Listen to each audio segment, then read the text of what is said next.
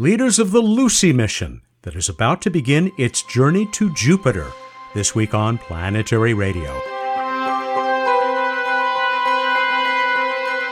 Welcome. I'm Matt Kaplan of the Planetary Society with more of the human adventure across our solar system and beyond. I lied. Lucy is not going to Jupiter. In fact, it will never be closer to Jupiter than when it returns to Earth in a slingshot maneuver.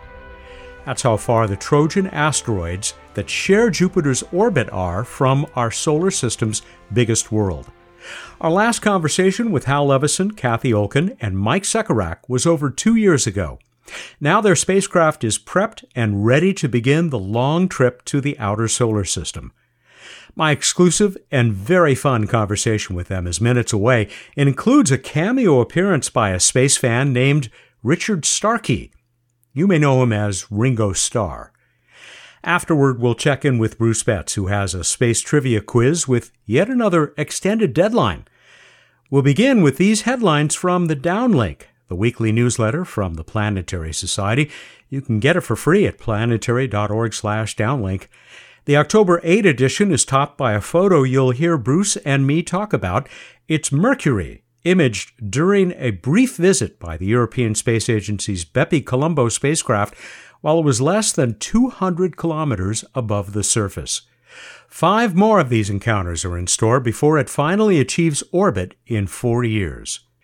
Building on its very successful Emirates Mars mission, also known as HOPE, the United Arab Emirates has announced that it will send a probe to explore several asteroids in the main belt before finally landing on one in twenty thirty-three. I look forward to welcoming back Her Excellency Sarah Al-Amiri, Chair of the U A E Space Agency, for a conversation about this new project. I didn't hesitate when I received an invitation from Mike Sekirak a few weeks ago. He wondered if I'd be interested in getting the gang together again. Based at NASA's Goddard Space Flight Center, Mike is the Deputy Project Systems Engineer for the Lucy mission. Mike, Lucy Principal Investigator Hal Levison, and Deputy Principal Investigator Kathy Olkin were my guests in April of twenty nineteen, when their spacecraft was still coming together. Now, Lucy is sitting on top of the Atlas five that will help it begin its twelve-year mission. The launch window opens on Saturday, October sixteenth. It was just a week before that, the four of us gathered online for the illuminating and very enjoyable conversation you're about to hear. Hal and Kathy, both of whom work at the Southwest Research Institute, gathered with Mike around one microphone at Cape Canaveral. Hal, Kathy, Mike, congratulations on reaching this already auspicious date. I, I cannot believe that we are talking, well, as we speak, it's still, what, nine days ahead of the opening of your uh, launch window. But I'm so glad to catch you now because I have seen some of your schedule for next week, just the public and media events you're going to be doing.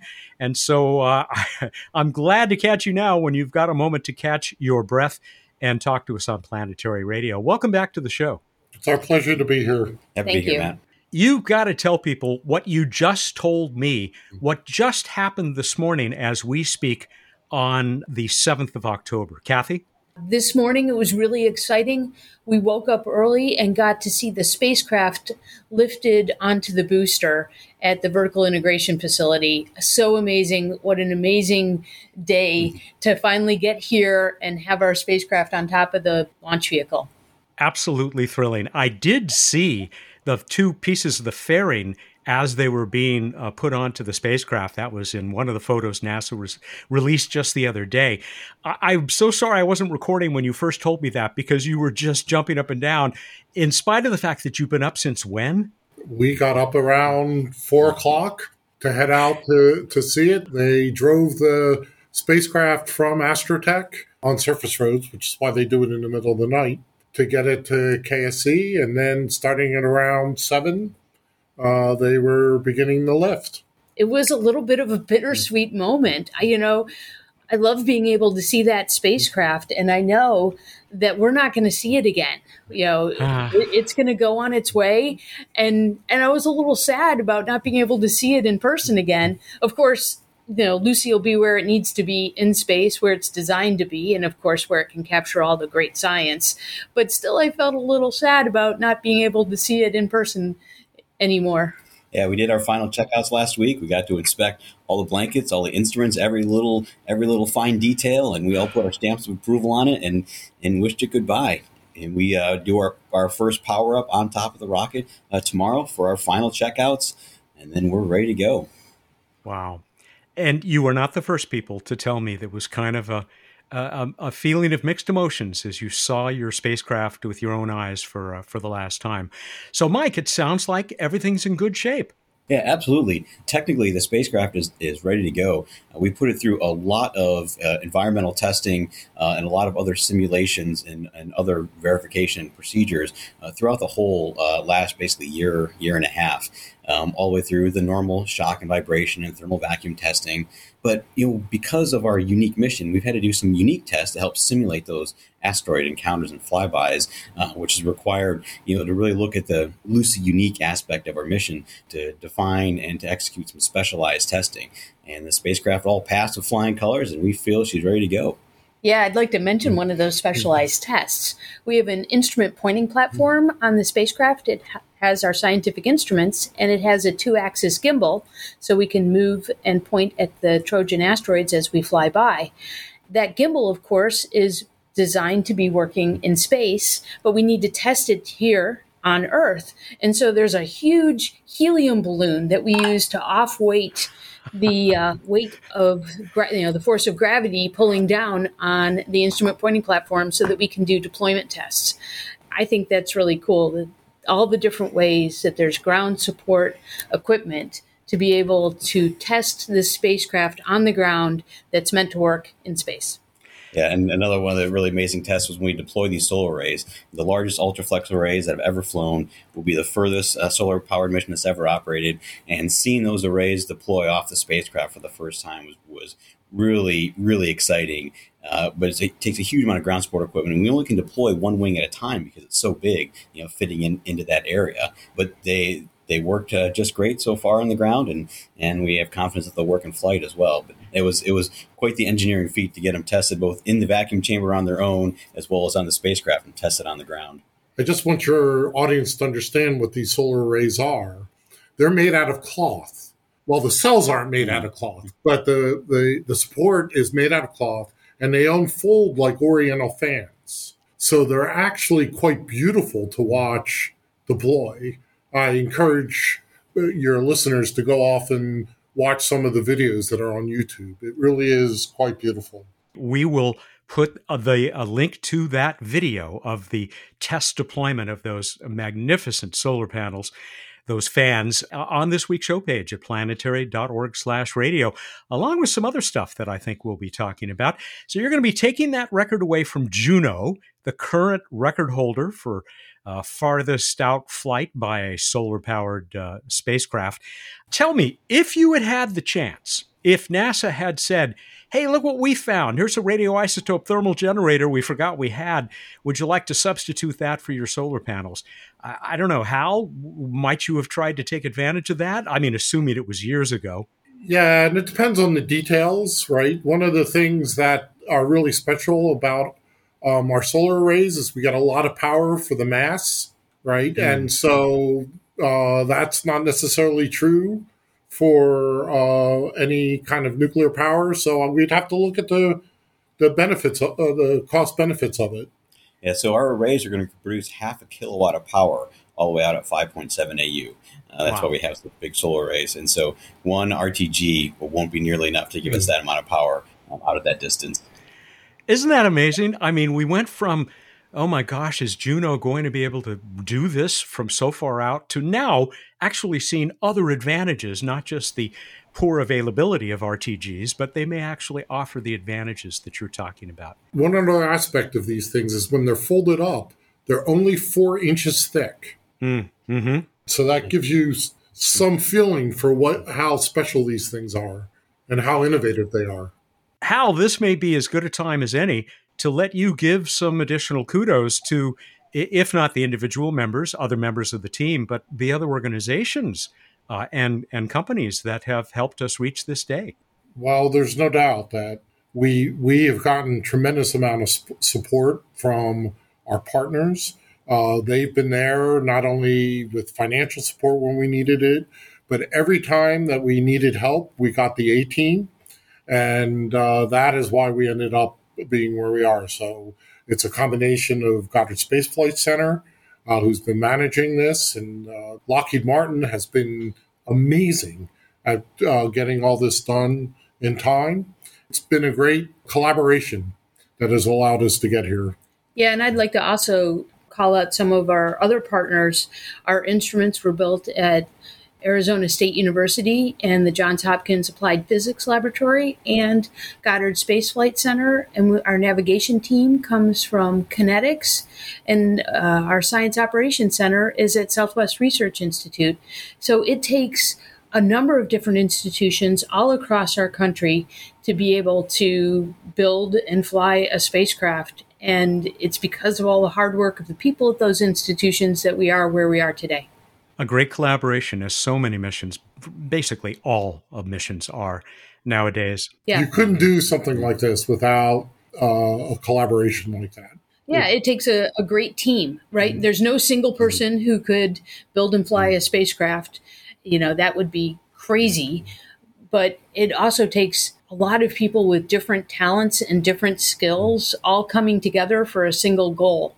That's part of the reason I love doing space exploration. I promise I'm going to come back to the mission and what's ahead, even though we've talked about that in the past. Uh, by the way, you were last on the show in April of twenty nineteen, so two and a half years. A lot's happened since then. There are so many other wonderful things that are wrapped around this mission. I watched the video the other day made of the dedication ceremony for the plaque that has now been attached to Lucy and is going to sail with Lucy for, what, tens of thousands of years? I, or, I, or longer. Good. Or, or longer. So our estimates is if Lucy is left alone, that its average lifetime before it either hits the sun or gets ejected from the solar system is roughly two million years. Wow. You know, we had this thought. You know, we go back to the Pioneer plaques. Remember those back in the seventies? I was in middle school, right? And I remember thinking how cool that was. Uh, made me feel like I was connected to the galaxy in a way that I had never thought of before. And it probably had a lot to do with why I'm doing what I'm doing today. The Pioneer plaque is heading out to the stars, so we put messages to aliens about the human race on that. Here, since it's remaining in orbit around the sun for such a long period of time, uh, it's easy to imagine that some astroarchaeologist sometime in the uh, near or distant future will come across it looking for our junk, trying to learn about us. So this plaque has inspirational messages to our descendants on it. It's really an honor to be able to do that. We're leaving a record. I mean, if you look at most of our lives, even the three of us, this thing is going to outlive everything that we've done. And so it's really our legacy that's sitting on that spacecraft. Yeah, and I really like thinking about the long-term, those, those eons that you're talking about, right? I think it takes a long time to explore the Trojan asteroids. We'll be in flight for twelve years. But that's nothing compared to the millions of years that the spacecraft could go on. And also, it's nice to look back to the Australopithecus fossil, Lucy. That was millions of years ago as well.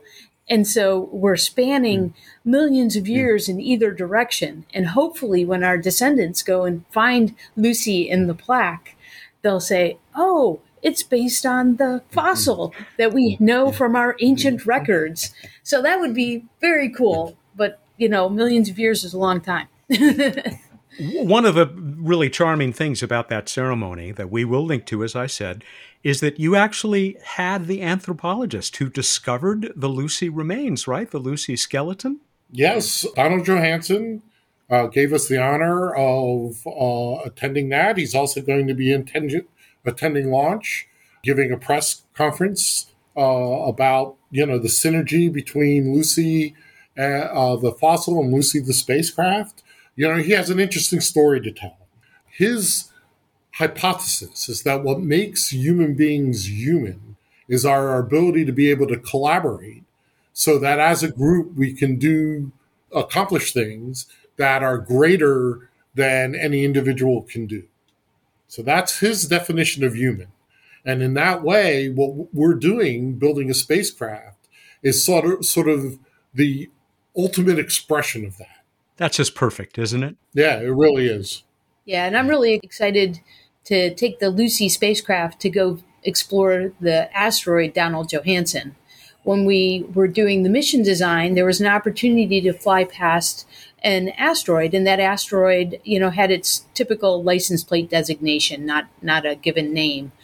We realized the opportunity and asked the person who discovered that asteroid, uh, Bobby Buss, if he could name it after Donald Johanson, and and now it is asteroid Donald Johanson. So we'll be taking Lucy out to visit Donald Johanson. That's just wonderful. I, I want to go back to the plaque. It, it includes these wonderful, wise messages from, you know, people like Einstein and Carl Sagan, poet Rita Dove, novelist Kazuo Ishiguro, I'm a big fan, and, and many others. Even Amanda Gorman, who blew so many of us away with the reading of her uh, poem at the presidential inauguration earlier this year. A- and then there's this, I'll read it, from the wonderful Davis Sobel, who I was in touch with a couple of days ago. We, the inquisitive people of Earth, sent this robot spacecraft to explore the pristine small bodies orbiting near the largest planet in our solar system. We sought to trace our own origins as far back as evidence allowed. Even as we looked to the ancient past, we thought ahead to the day you might recover this relic of our science. Gosh, she's great. She's just wonderful. She is really great. She is great. Beautiful words. Yeah. How did you choose among all of the possible candidates to to basically make very nearly immortal on this plaque? I must admit, it was just coming up with uh, the type of person we would like to represent us. We've reached out to uh, Nobel laureates. We reached out to U S poet laureates. We uh, then just started coming up with a bunch of names that we thought would really represent us uh, well. Dana came to the front of the list really quickly because she understands what we're doing so well, right? A lot of the people on that list, uh, while what they, th- they they think what we're doing is profound, they really don't understand very well the the community that we're part of. And I've always been impressed with Dana, with her ability to be able to truly understand what we're doing and why. And her words reflect that. Yeah, Davis' books are just amazing. Yeah. And the way that she can convey the science and uh, exploration and lo- I'm thinking of longitude and, you know, that yeah, yeah. is just amazing. And so she really brought that insight with that quote. But we there are so many people who came, come from different backgrounds, and it was wonderful to see their take on uh, this request. Yes, and uh, the other another group that we've uh, included is we reached out to people from the pop culture. Thank pop you. culture. I got yeah. one for you. Let me see if you can hear this.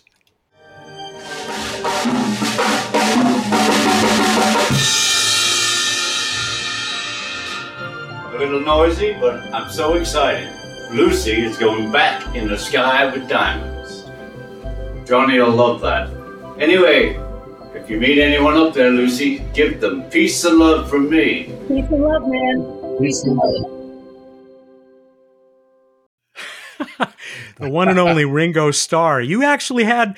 You have messages on the plaque from all four of the of the Beatles. Speaking of uh, pop culture, uh, pretty pretty darn cool. Well, after all, you know, the spacecraft is named after the fossil, right? And the synergy there is, you know, Donald Johanson and his collaborators were trying to unravel the history of the human race with the fossil. We're trying to unravel the history of the solar system, both of which are origins questions, with the spacecraft. But the fossil was named after the song, Lucy in the Sky with Diamonds. So there is a connection there. And if you look carefully, you'll notice that our logo for Lucy is diamond shaped. Oh, so I we're making a connection there with that. So they were natural to reach out to when we were putting the plaque together. And of course, the living ones got very excited about th- being able to contribute, as you heard from Ringo.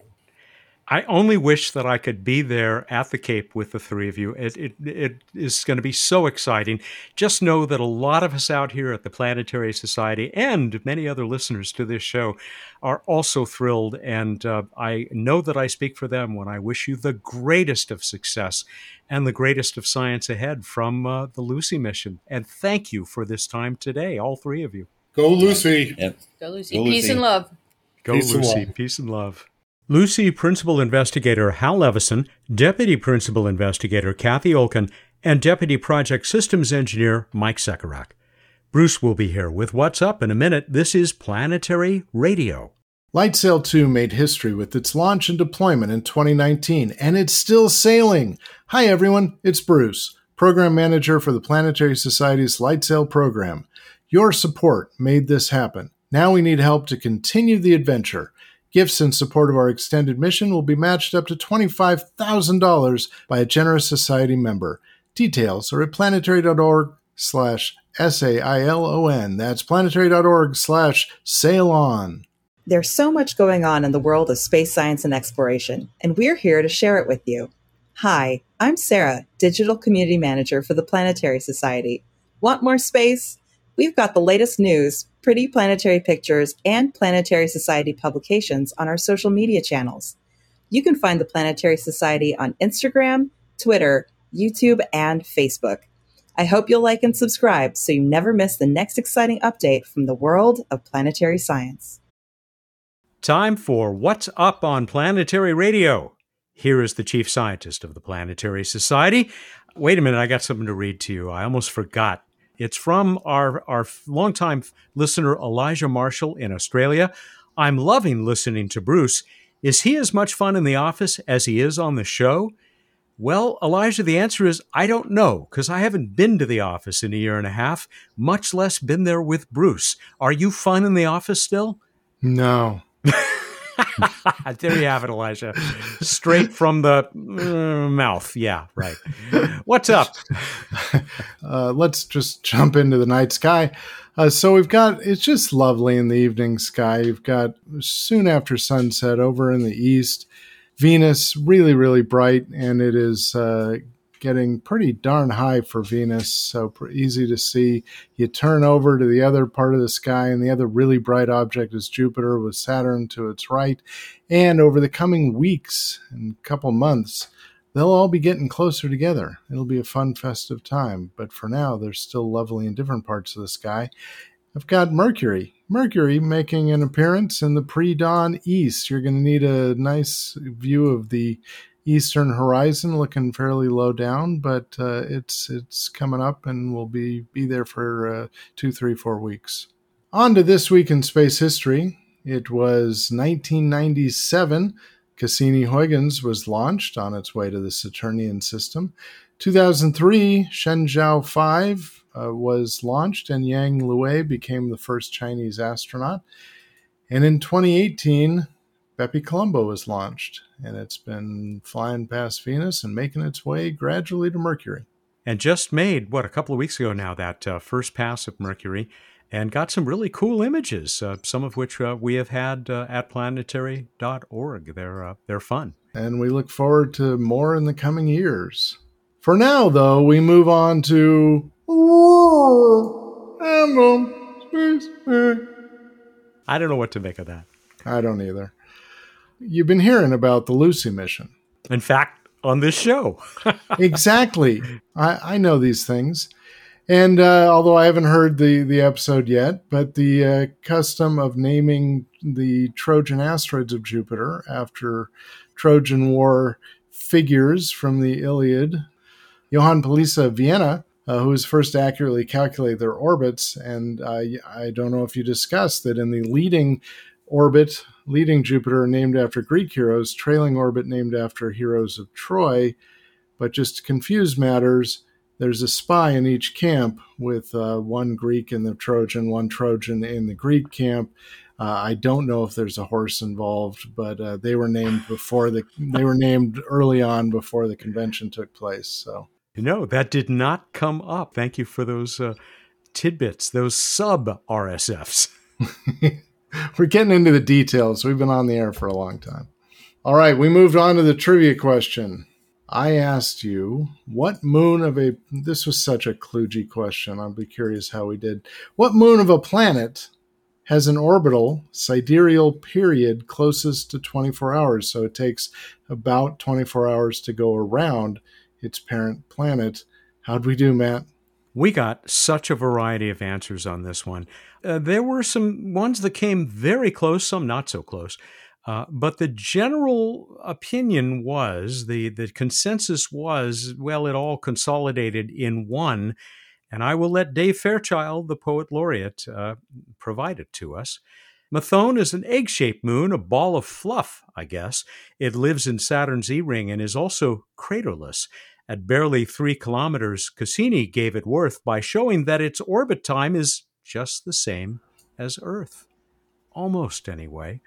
According to Norman Cassoon in the U K, and a lot of other people, its period is, or its rotational period is exactly, or very nearly, one point zero zero nine five seven three nine seven five Earth days. Sidereal uh, measurement. In fact, I, I think you specified that, actually. I, I did, and it's actually, I mixed and matched. That's why I say it's kludgy. It's, it's the orbital period, how long it takes to go around the planet, which isn't necessarily the same as the rotational period, which is what our twenty-four hours is, approximately. Can I tell Norm, Norman Cassoon, that uh, he's our winner? Yes!